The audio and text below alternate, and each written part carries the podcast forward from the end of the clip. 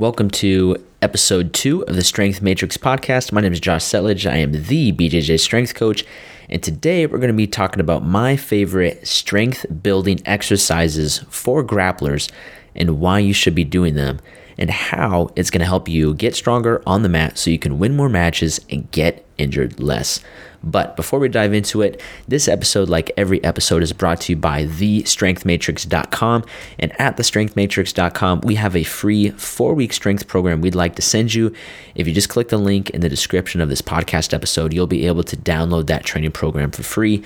My goal this year is to help 1,000 grappling athletes win more matches and get injured less. And to be able to do that, you guys need some sound, structured, specific training programs that were carefully designed for grappling athletes by a grappling athlete, aka your boy. Um, so if you want that free four week strength program, you guys can download that by clicking the link in the description below. And let's go and dive into it. My favorite strength building exercises for grapplers. Uh, just a little background on me I've been lifting seriously since I was 12 years old. So it's uh, in April, it's going to be 13 years of me lifting, which means in April, I will have been lifting longer over half my life. I was getting kind of confused on how I would how I would say that, but anyways, that being said, I've tried a lot of different exercises. I've tried a lot of different training methods. I've trained with world record holding power lifters. I've trained with uh, people that you would that are just genetic freaks. I've trained with some of the smartest and most intelligent minds in strength and conditioning and physical rehabilitation, people who have worked with the best MMA, jiu jitsu athletes in the world, people who have worked with different tactical populations. And so I've been blessed to have been exposed to a lot of different, really unique exercises, exercises that are kind of different than what most people would assume. Most people are familiar with the bench press, most people are familiar with bicep curls, most people are familiar with the standard back squat.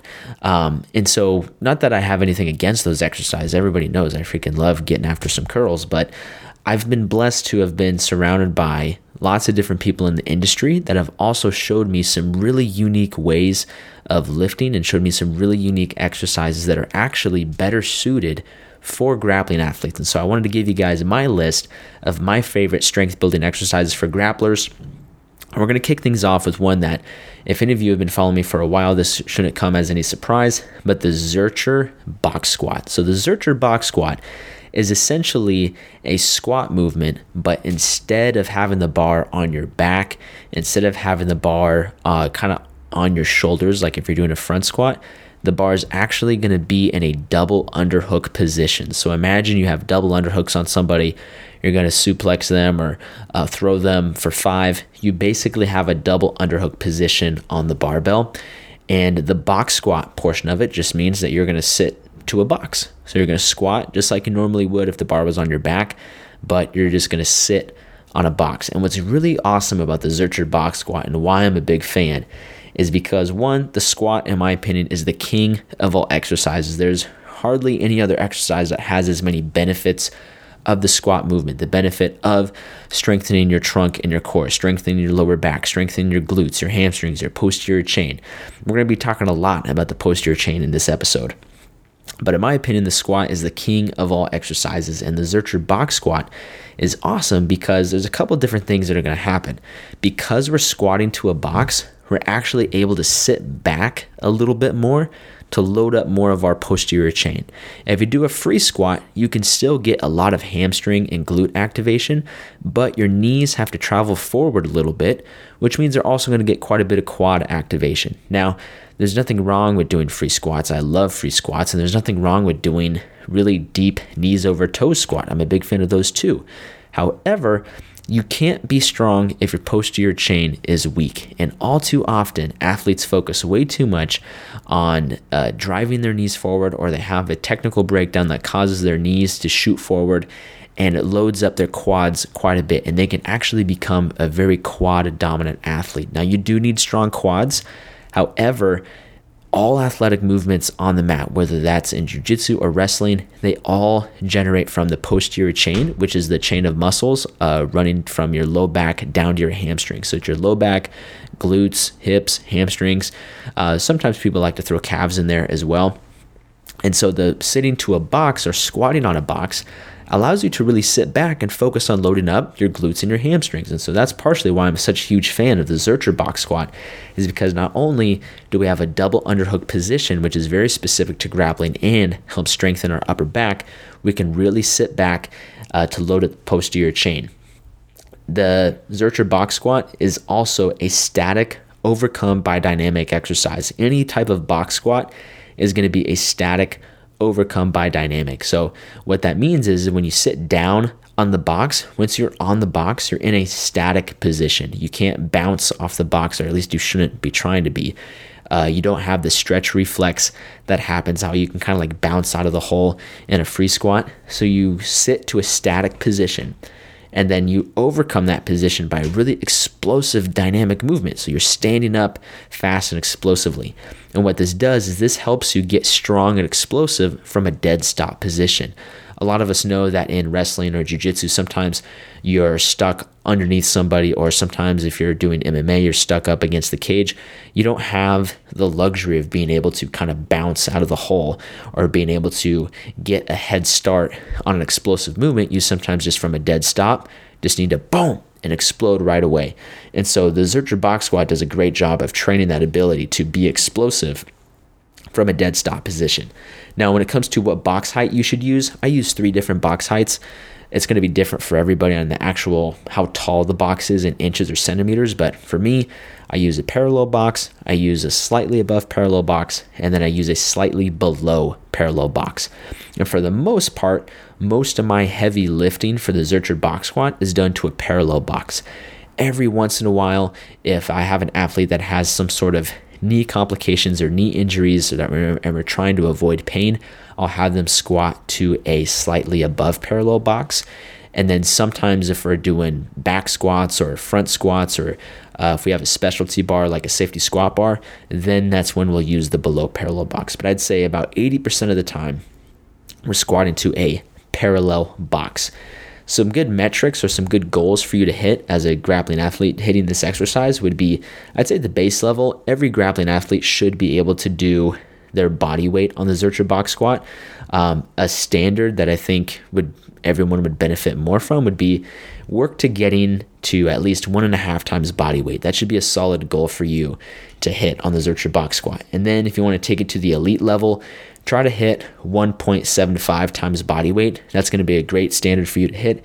If you can do 1.7 times body weight, you're pretty freaking strong um, and you're rock solid at that exercise. It's going to have a great carryover to you as a grappling athlete. So for me, I weigh about 160 pounds.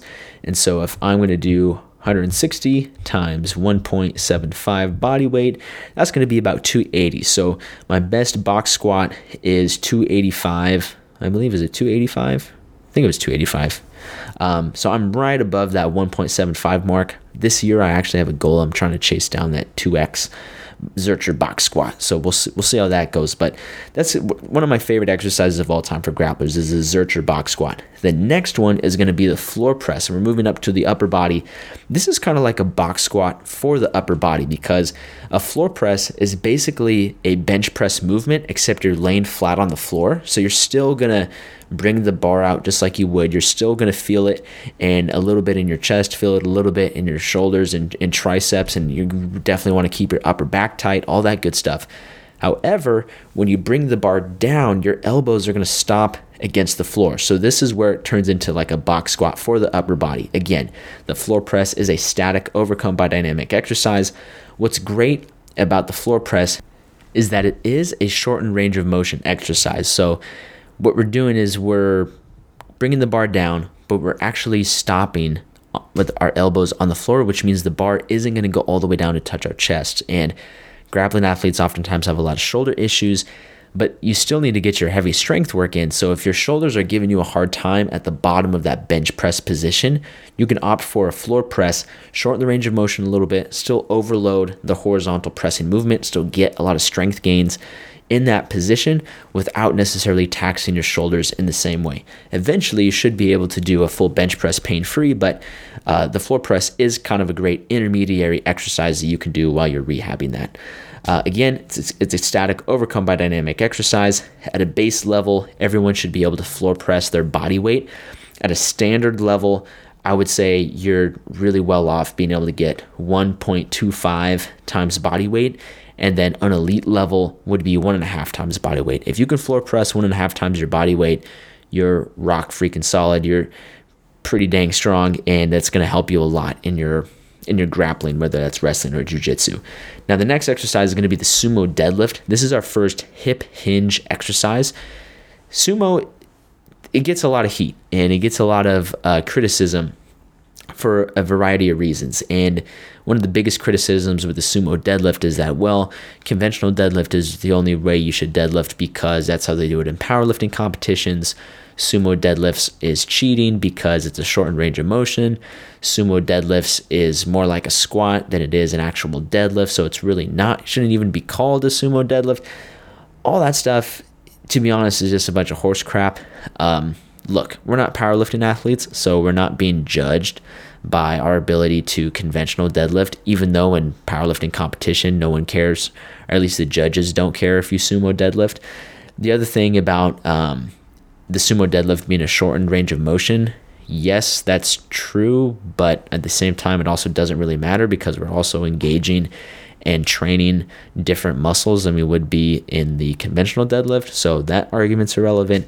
And then, uh, as far as the sumo deadlift being more like a squat than an actual deadlift, there are some very interesting studies out there that show the uh, biomechanics of the conventional deadlift, the sumo deadlift, and the trap bar deadlift. And you would be surprised to know that, based off the research and the results of that study, that the sumo deadlift is far more closely aligned with a hip hinge movement than a squat movement. All that being said, the sumo deadlift is an amazing exercise because you are going to have wide feet. So the sumo deadlift is a deadlift where the bar starts on the floor. You have your feet in a wide stance position, and your hands are going to be gripping the bar inside your legs. It's awesome because because of that wide stance position, a couple things are going to happen. You're really going to help strengthen your glutes and your hips, which your hips and your glutes are two very important muscle groups, uh, or at least all the muscles that are involved in your hips, and then your glutes, which are the big ones. All those muscles are very important for jiu-jitsu and wrestling. You need to be able to use those effectively and efficiently so that you can do a ton of the techniques that are used in wrestling and jiu-jitsu. So the sumo deadlift is great for that.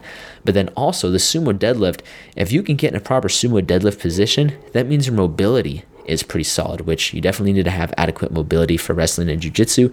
And then lastly, because you have a wide stance and you're able to get your hips a little bit closer to the bar and have a more uh, upright chest position, that means you're going to take a little bit of the load off your low back. You're still going to have some load on your low back. There's it's a hip hinge movement. There's really no way to um, eliminate all the load off of your low back. So you still need to brace your trunk tight. You still need to make sure you have a neutral spine, all that good stuff.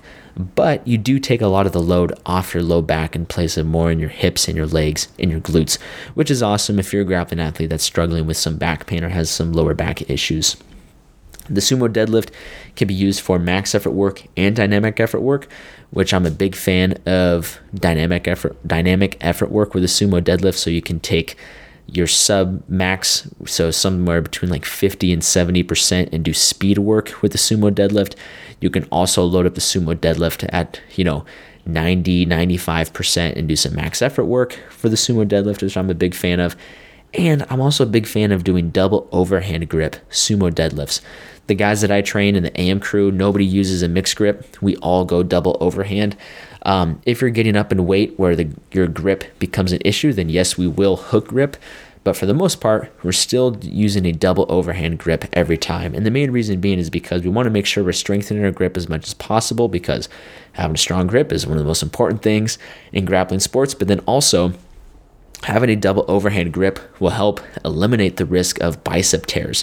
When you use a mixed grip, the stronger you get and the heavier your, your deadlift gets, the more you risk tearing your bicep.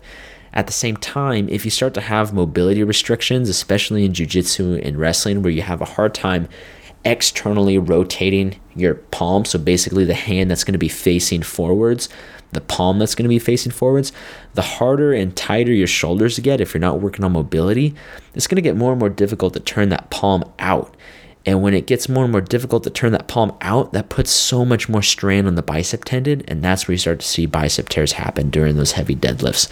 So, that being said, just save yourself a trip to the ER and time off the mat and just focus on using a double overhand grip, in my opinion. At a base level, you should be able to deadlift your body weight no problem. A standard level would be double body weight or 2x body weight. And then um, an elite level would be two and a half times body weight. If you're reaching that two and a half times body weight, that is rock solid. That's pretty freaking strong. Um, that's about as strong as your deadlift needs to be for you to be uh, a freak grappling athlete. Now, the next exercise, moving back to the upper body, is going to be the Z press. The Z press is essentially an overhead press, except you're going to be sitting on your butt with your legs out in front of you and you're not going to have any back support. So the regular military press, some people might say like, well, you know, if you're doing the standing military press or the standing overhead press, you don't have back support. So why can't we just do that? And I'm not against the military press or the standing overhead press, but here's the deal. The military press, because you're standing, you're actually able to have a lot more stability because you can kind of screw your feet into the floor. You can squeeze your glutes and brace your abs a lot more effectively, which means you're going to have a lot more stability to press overhead. Now, the other thing too is that because you have that stability, if you have any mobility restrictions in your shoulders and your lats, you have a more stable position to arch your back and then press overhead. And then the other thing too that I see happen a lot when people are doing standing overhead press, if once the weight starts to get a little heavy, you might see a little bit of a a little bit of a dip there and people might dip and kind of bend at the knees a little bit and then press the weight overhead which there's a time and place for the push press or the push jerk. But for the most part we want to keep the movements as strict as we can. So the z press is my favorite alternative to that because not only are your legs out in front, which means you have to have mobile enough hamstrings to sit in that position, you need to have strong hip flexors, which is very important for your guard game and your wrestling game. Um, but you also have to really make sure that your trunk is stable and that you're flexing your abs and your obliques in a, a rigid manner so that you can maintain your balance. And then, if you have any mobility restrictions in the lats or your shoulders, the Z press is going to highlight and reveal those right away. And so, one of the best ways you can decrease your risk of injury is making sure that your body is mobile enough for the sport that you're doing. And in this case, it's wrestling and jiu-jitsu, so you do have to have quite a quite a bit of decent mobility. And the Z press will highlight those mobility restrictions very quickly. You don't have to do the Z press with a barbell. You can do it with dumbbells. You can do it with a kettlebell. Um, you can do it with one arm at a time.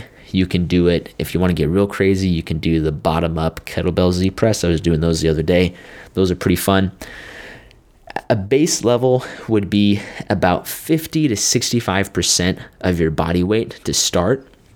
A standard level would be 75% of your body weight, and then an elite level would be uh, one, uh, basically one times your body weight or 100% of your body weight. I have one athlete right now, Jared Appenzeller. He's a black belt out of Iowa.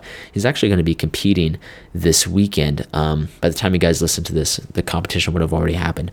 But this dude has a very strong Z press. This dude is easily a Z pressing body weight and more.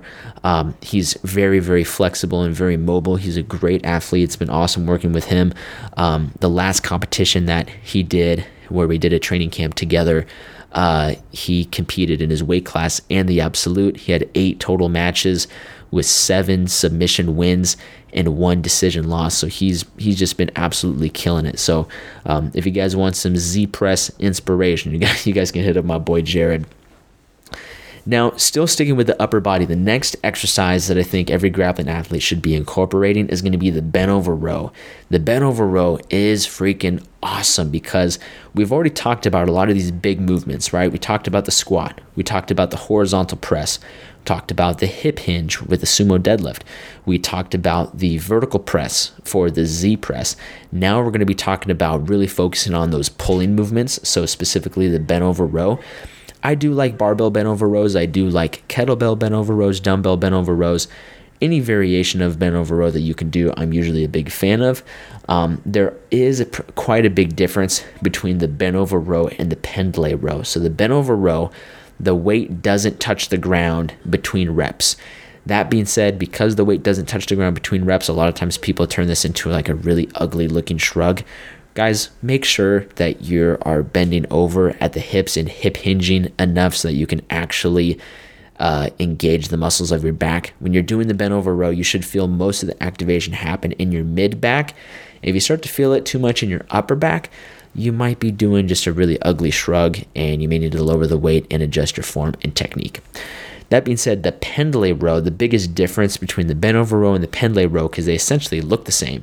The pendlay row, the weight starts and stops on the ground. That's a really great exercise as well. That one is kind of like a static overcome by dynamic exercise too. Um, I am a fan of pendlay rows, but right now we're just going to talk about the bent over row because the bent over row, when the weights don't touch the ground between reps, it really forces you to brace your abs and your obliques really, really, really hard. You have to maintain that bent over position. You can't break form. You can't break your the integrity or the structural integrity of your spine. It's awesome. You can use a little bit of body English on these, that's okay, but you definitely don't want to be uh, doing this herky jerky, throwing your chest down towards the bar as an excuse and calling it a, a proper bent over row. Um, a base level would be to do at least one rep at body weight. I weigh 160 pounds or between 155 and 160. So a base standard or a base level for me would be to at least get one good clean rep at 160 pounds. A standard, a good standard, kind of like average middle of the road, would be five reps at body weight. And then an elite level would be at least get 10 reps at your body weight. Now we're going to move on into a different category. All those first five exercises that we talked about were all barbell lifts. And the next category we're going to do is is kind of like a hybrid category. These exercises are they're body weight exercises, but they also can be loaded quite a bit. You can add a lot of weight and get really freaking strong with these. The first one is going to be the Bulgarian split squat, which I absolutely freaking love. There's a couple different reasons why. One, the Bulgarian split squat is a unilateral exercise, which means you're using one limb at a time. You prop up one leg behind you, you're kind of in this lunge position, and then you squat down, lower your hips uh, between your leg out in front that's planted on the ground, and then your leg behind you, which is supported like up on a bench or a chair something like that. It's a great way to develop the quads and the hamstrings, build that posterior chain, as well as the adductors, which are your groin muscles, and the abductors, which are the muscles outside of your hip that help pull your knees open. Both of those muscles, the adductors, ADD, and abductors, ABD. Those are very important and very critical to knee stability and knee health. So, doing movements like the Bulgarian split squat is a great way to bulletproof your knees and make that uh, make this make all the muscles surrounding the knee joint much more stable uh, and much more resilient. You can do Bulgarian split squats to focus uh, specifically on the quads by driving your knee forward over your toes, or you could really focus on your glutes and hamstrings parts of big parts of your posterior chain by keeping your knee over your ankle. I'm a big fan of doing it for the posterior chain. You could do the Bulgarian split squat pretty heavy for some heavy effort work and you could also do do Bulgarian split squat jumps for dynamic effort work. This is a great way. This kind of brings us to the conversation of body weight versus weighted. I would definitely use weighted Bulgarian split squats on my max effort day or my heavy effort day, maybe as like a secondary exercise. So you hit your Zercher box squat for your top set, and then you follow it up with some heavy Bulgarian split squats. But if I were to use Bulgarian split squats on a dynamic effort day where we're focusing on speed and explosive power, I would do, say, like a few sets of speed deadlifts, and then I would go into body weight Bulgarian split squat jumps, a few sets on either side. Again, this is a great exercise. It's very sport specific because it does put you kind of in a similar position that you may find yourself in in wrestling or jujitsu. I think sport specific movements, there's a time and place for those. Sometimes people get a little carried away with that and they do like these really silly, ridiculous looking exercises that's like, this is a uh, you know, this is a weighted butterfly sweep. And it's like, okay, bro, there's probably some better things we can do here. Um, but I am a big fan of how sport specific the Bulgarian split squat is. Um, the and last word on the Bulgarian split squat. This is a great exercise for both strength and hypertrophy. I've used this exercise to increase my squat and my deadlift. I've also used this exercise to pack on a ton of muscle in my lower body, specifically my glutes and hamstrings.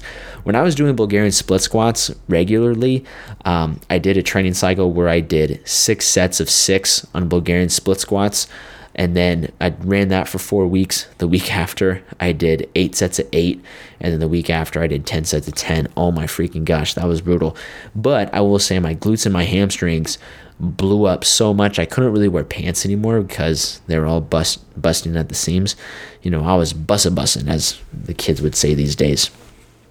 Moving on to the next hybrid exercise is going to be the Cossack squat. The Cossack squat is basically a sideways squat. So if you think about, if you can picture this in your head, you take a wide stance and instead of squatting down to do a sumo deadlift, imagine you lean your weight all the way over to one side as you squat and you keep the uh, you squat on one side to keep the opposite leg straight. This is a great movement that you can do both body weight and under load. It's amazing. It's a lateral movement. Again, it's a great exercise for knee stability and knee health because it trains the abductors and adductors.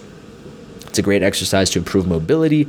It can be part of a warm up, it can be part of a mobility routine or a mobility workout, and it's a great part of a strength workout. I do Cossack squats heavy sometimes, but I would only do I would only have very advanced athletes do heavy Cossack squats. Most of the time it's going to be body weight or with light loads. So like the most amount of weight someone would use would be like maybe a 10 pound, 15, maybe a 25 pound dumbbell. Um, for me, when I was doing the heavy Cossack squats, I think I maxed it out at like a 60 or uh, maybe a 70 pound dumbbell, but I didn't. I didn't run that for very long. I did that for probably three or four weeks, and then I rotated new exercises in because uh, it was banging me up pretty bad, and I was really sore. So, Cossack squat, great exercise, lateral movement. Everyone should be doing the Cossack squat. I don't have, for these hybrid exercises, the Bulgarian split squat and the Cossack squat, I don't have specific uh, uh, levels that you should hit. I think you should just mix them in, kind of find what works best for you. However, we're going to be moving on to the body weight exercises, my best body weight exercises to build strength for grappling sports.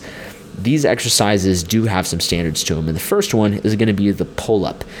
The pull up is an amazing exercise because it's one of the ultimate tests of body weight strength. Can you fully control your own body weight, be strong with your own body weight, and pull yourself from a fully extended elbow? Guys, if you're doing pull ups, every rep starts with a fully extended elbow and then get, getting your chin all the way over the bar. Not your nose, not your eyes over the bar, not your forehead, not the top of your mohawk. Get your chin all the way over the bar. This is a great exercise for shoulder health and creating shoulder stability. It's a major exercise in developing a really big and strong upper back. Um, chin ups are a great exercise, and I'm a big fan of chin ups. However, chin ups are, because of the leverages, they are a little bit easier than pull ups. So you definitely should be doing both pull ups and chin ups. But I would create, I created these standards at least for myself and all of my athletes, based off of pull ups because it is a little bit more of a difficult exercise. So, just to address the chin ups, great exercise, do them, but these aren't going to be the standards for chin ups, these are standards for pull ups. So, at a base level, every grappling athlete, regardless of how much you weigh, what weight class you are, how long you've been doing jiu-jitsu or wrestling, every every grappling athlete should be able to get at least 10 reps. If you are if you're a 265 pound heavyweight, you should be able to do 10 freaking pull-ups. And I'm not kidding. I've seen guys do it. Uh, you look at some of the best wrestling athletes, like a dude like Kyle Snyder. That guy can definitely do more than 10 pull-ups. You look at a dude who's even bigger, uh, bigger than him. I'm trying to think of uh, some big jiu-jitsu guys that um, you look at a guy like uh, like Nicky Rod. I don't think he's he may be bigger as big or bigger than Kyle Snyder. That dude can definitely do more than 10 pull-ups. Gordon Ryan can definitely do more than 10 pull-ups. Being that big, especially as a heavyweight, and being able to do 10 pull-ups means that your shoulders, your wrists, your elbows, um, and your upper back are all going to be very, very, very strong and resilient and, and much less likely to be injured. Um, I think the at least when I was coaching, one of the big mistakes I made was just kind of letting the heavyweights always do inverted rows. Uh, which is a great exercise. Everyone should be doing it, but it almost became a cop out. Like, oh, I'm a big guy, I can't do pull ups, so I'm just going to go to bent over, or I'm, I'm sorry, I'm just going to go to inverted rows because I can't do pull ups. And I understand the concern, but eventually you need to make sure that your shoulders are healthy enough in that vertical hang position for you to be able to do some solid pull ups. So, at a base minimum, regardless of how heavy you are, what weight class, you should be able to do 10 reps of pull ups. A standard would be 20 reps. Now, I know for you big boys and uh, big girls, it's going to be much harder to do 20 reps. So, that's why you should at least get 10 and then try to do the best you can from there. But if you're a middleweight or a lightweight grappling athlete, 20 reps should be the standard for you. Um, if you can do 20 reps, that's a good place for you to start doing weighted pull ups and add some additional load, but only after you can do 20 reps. If you can't do 20 reps, in my opinion, you don't have the structural integrity of the shoulders, you don't have the strength in your elbows and your biceps. Uh, in your forearms to be able to get that much benefit from weighted pull ups. Just keep hammering your body weight pull ups until you're able to reach 20 reps or more. Now, an elite level, this is getting pretty tough. An elite level would be 25 reps or more. Uh, this is pretty hard. And you would think, like, well, like, you know, it's just adding an extra five reps. But this is where we really start to see some local muscular endurance come into play the local muscular endurance of your forearms, the local muscular endurance of your biceps and your upper back. Um, so, at an elite level, getting 25 plus pull ups uh, is freaking awesome. Uh, my boy Zach and I are kind of in this race to see who can get to 30 pull ups first. My best set ever, which I did at the beginning of the year, was 28. His best set ever was 29. Uh, I weigh about, I used to weigh a lot more than Zach, but now I'm about six pounds heavier than him. Um, so we're basically the same body weight. Uh, so we're having a race to see who can get to 30, and so it should be pretty fun to see who uh, closes in on that finish line first. The next bodyweight exercise is going to be dips. This is basically the pressing version of the pull up. Uh, again, great control of your body weight. You should be able to be strong in that position. It's amazing for shoulder and elbow health. Um, th- there are ways that you can do dips to focus more on your chest, focus more on your front delts, or focus more on your triceps. Whatever way feels best for you to do dips, that's how I think you should do it. Um, I think you should, at least at a minimum, be able to get your shoulders parallel with your elbows. That would be the bottom of the rep, and then the top of the rep would be full lockout at the top. As you become more mobile and as you become more flexible, you'll be able to dip down a little bit lower into that dip position. Um, but at a bare minimum, at least work on getting your shoulders and elbows parallel with each other. The base level for dips is going to be 10 reps the standard level is going to be 20 reps, and then the elite level is going to be 30 reps. And so right now, I'm still pretty behind on uh, on dips. I'm at 25 dips for my best set ever. At least I, th- I think. I could be wrong. It's been a while since I've tested that, but last time I tested it at the beginning of the year, uh, I was only able to get 25 dips. So I want to close in on that elite level here in a couple months. That's going to be it for the upper body bodyweight exercises, the pull up and the dips. And now the bodyweight exercise for the lower body is going to be the Nordic curl. Uh, the Nordic curl, I've heard about Nordic curls for years, and I honestly, I'll be honest with you guys, I never really did them until 2021. 2021, when I really started paying attention to Ben Patrick, aka the knees over toes guy, that's when I really started to take into consideration, like, oh, geez, I should be really working on my Nordic curl. Now, that being said, I did a ton of glute ham raises, which is kind of like a Nordic curl, but it is a little bit different. It's like a it's like a in between Nordic curl, like a beginner's Nordic curl, if you will. And I did a ton of glute ham raises, and I was pretty good at glute ham raises, but uh, it took me about a year to be able to do a full Nordic curl where lock my feet in, bring my chest all the way down to the floor, and then pull myself up with just my hamstrings. The Nordic curl is essentially the pull up for the lower body, and it is an amazing developer of your hamstrings because your you want your hamstrings to be so strong in wrestling and jiu-jitsu and not only just so that you can like really squeeze someone in your guard or really crank down on some triangle chokes or be a leg riding monster with strong hamstrings but having strong hamstrings is a direct has a direct correlation to your ability to have healthy and pain-free knees and that's a lot of what the knees over toes guy ben patrick is talking about is like making sure that you're able to do Nordic curls, not necessarily so that you can squat more, not necessarily so that you could squeeze the life out of people with your triangle chokes, but mostly so that you can make sure that your knees are resilient enough and bulletproof enough uh, to be safe and not be in chronic pain. So, the Nordic curl is a great, great, great, great exercise. Um, at a base level, every grappling athlete, regardless of how big you are, regardless of how long you've been grappling, every grappling athlete should at least be able to do one rep of a full Nordic curl. At a standard, it'd be great if everyone could do five reps. That's a really good goal to shoot for. And then at an elite level, seven reps or more would be an elite level. I've only seen a couple people be able to do uh, more than seven reps on Nordic curls. I'm still on the base level because my best set of Nordic curls ever was three. I failed on the fourth rep, so I still have a ways to go before I can hit that standard level. But at least I got my one rep. Everyone should be training their hamstrings in a way that's going to help them progress so that they can get stronger in the Nordic curl and make sure that their knees are pain free and their knees are bulletproof. That being said, let's give a quick review over all these exercises. My favorite exercises for building strength in wrestling and jiu-jitsu. First one's going to be the Zercher box squat, followed by the floor press, sumo deadlift, and Z press, and then the bent over row. Those are my barbell exercises of choice. Now, the two hybrid exercises we talked about, the Bulgarian split squat and the Cossack squat, those are both great. And then we have our three body weight exercises the pull up, the dip, and the Nordic curl. Thank you guys so much for listening to this episode of the Strength Matrix podcast. If you guys are down for the cause and you guys want to start getting stronger so you can win more matches and get injured less, I highly suggest you download the free four week strength program we have prepared for you at thestrengthmatrix.com.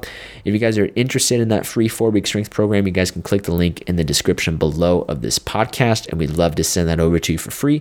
My name is Josh Settlage. I am the BJJ Strength Coach. You guys can follow me on Instagram at Joshua Settlage, and I'll catch you guys later. Peace.